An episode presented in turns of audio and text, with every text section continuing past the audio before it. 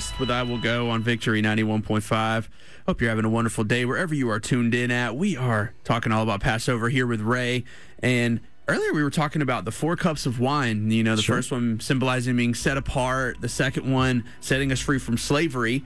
The new one, the third one is the new covenant or the cup of redemption, and then that fourth one symbolizing praise. But let's dial in specifically on that second cup right now. Tell us a little bit about that one.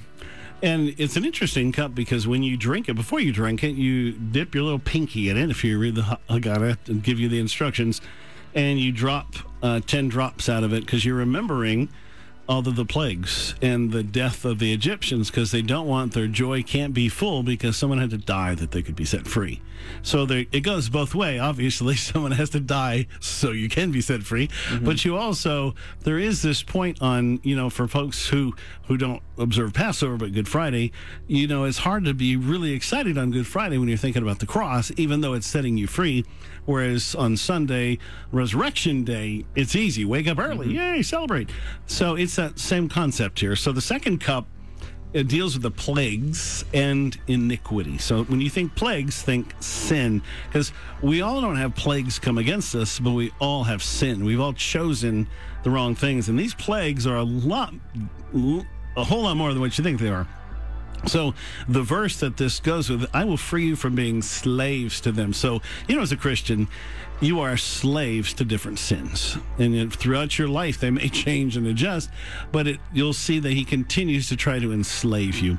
So at this time, when, when God first came to the Pharaoh, he said, listen, um, he talked about the gods of Egypt and your sons. He said, You're trying to kill my son, I'll kill your son.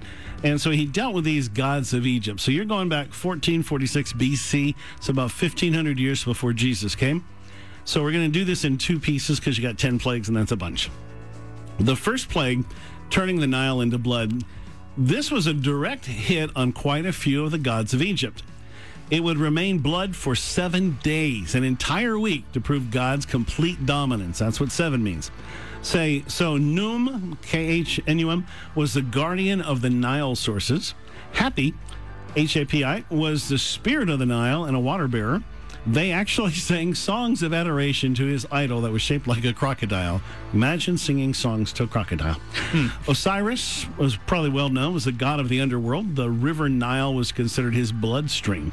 So you can imagine when the Nile turned to blood, the fish died. Several other gods literally protected the fish, so that obviously didn't look well.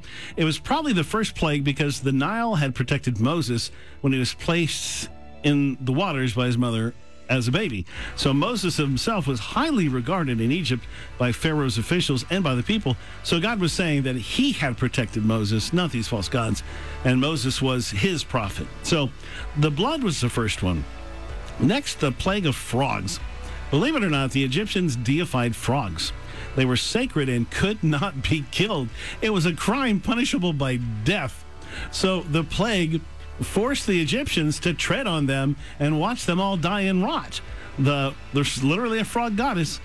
Uh, it was called Heket, who assisted women in childbirth. Talk about having some weird beliefs. Croak. The next one, the f- plague of lice. Geb was the Egyptian god over the, the dust of the earth. So Aaron was told to stretch forth his, forth his rod and smite the dust of the earth. When he did, the dust became lice throughout the land on both people and beasts. The magicians of Pharaoh profess this is the finger of God. This was the last plague that required Aaron's involvement. Remember, he was speaking for Moses because he didn't really have the courage because he stuttered. So then Moses steps up.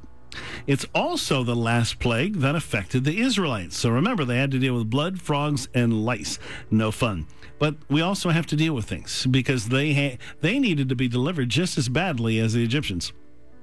Plague four is the plague of flies. Khepri, the Egyptian god of creation, had the head of a fly. Pharaoh begins bargaining, telling them they may sacrifice in the land, just not a three days journey away. That's not going to work. Number five, the plague of cattle disease. There was a lot of cow gods in Egypt. Hathor was the goddess of love, beauty, and joy and was represented by a cow. Never thought love, beauty, and joy would be a cow, but there hmm. you go. Ptah and Chick-fil-A. Mnevis were see who knew, who knew Chick Fil A would be involved in this. Ptah and Mnevis were sacred bulls. This plague created a huge economic disaster. So think about this. You're talking cattle here. So food, transportation, military supplies, farming, economic goods, all were produced from cattle. So the plague against cattle was very severe. Next, one I would not enjoy, the plague of boils. Sekhmet was supposed to have the power of both creating epidemics and ending them. He failed. Serapis was the deity charged with the responsibility of healing. Also failed. Imhotep was the god of medicine and guardian of the healing sciences. Also failed. Isis, the Egyptian goddess of medicine and peace. Also failed. This plague made the people and the magicians unclean. This is the funniest of all the plagues. If you'll notice, the magicians, uh, they can't come back uh, and stand before Pharaoh because they're unclean now. And that's the last appearance in the story was the sixth plague. So he's on his own. Plague seven, the plague of hail and fire raining down. Nut was the sky goddess. Flax and barley were ripening in the field, so hail and fire destroys all of the harvest. The plague of locusts. Whatever the fire didn't fix, the locust took care of. Isis and Seth, their responsibilities related to agricultural crops. Seth was the god of storms and disorder. So this wonder definitely affected their life source by hitting them in their food supply. The Lord displayed the possibility of imminent death if a change of heart did not occur. Yet still, the Pharaoh would not listen. Number nine, the plague of darkness. Ra was the sun god, considered one of Egypt's greatest gods because they thought he provided life giving light and warmth every day. Three days of not just darkness, but palpable darkness, it says. This was so immense it could be physically felt covering the land of Egypt. The sun was the most worshipped god in Egypt, other than Pharaoh himself, who gave no light. Darkness was a representation of death, judgment, and hopelessness. So the ninth plague was pretty serious. Uh, darkness was a complete absence of light. Can you imagine Moses walking out as the shadow of darkness follows him out of the palace to leave Pharaoh in the dark until he acknowledged the living God? But of course, we all know number 10's the worst. And there's a lot to talk about on that one, so we'll save that one for the next break. We will talk about that one really soon. I love the idea that it was letting everyone know and reminding them that God is the one true God. It all points Yeah. back to the one true God, the Lamb of God, Jesus. And that's what all this second cup's about, the 10 drips. So, really important part of Passover. Make sure you are staying tuned for this next break. I'm really excited to hear about it. This is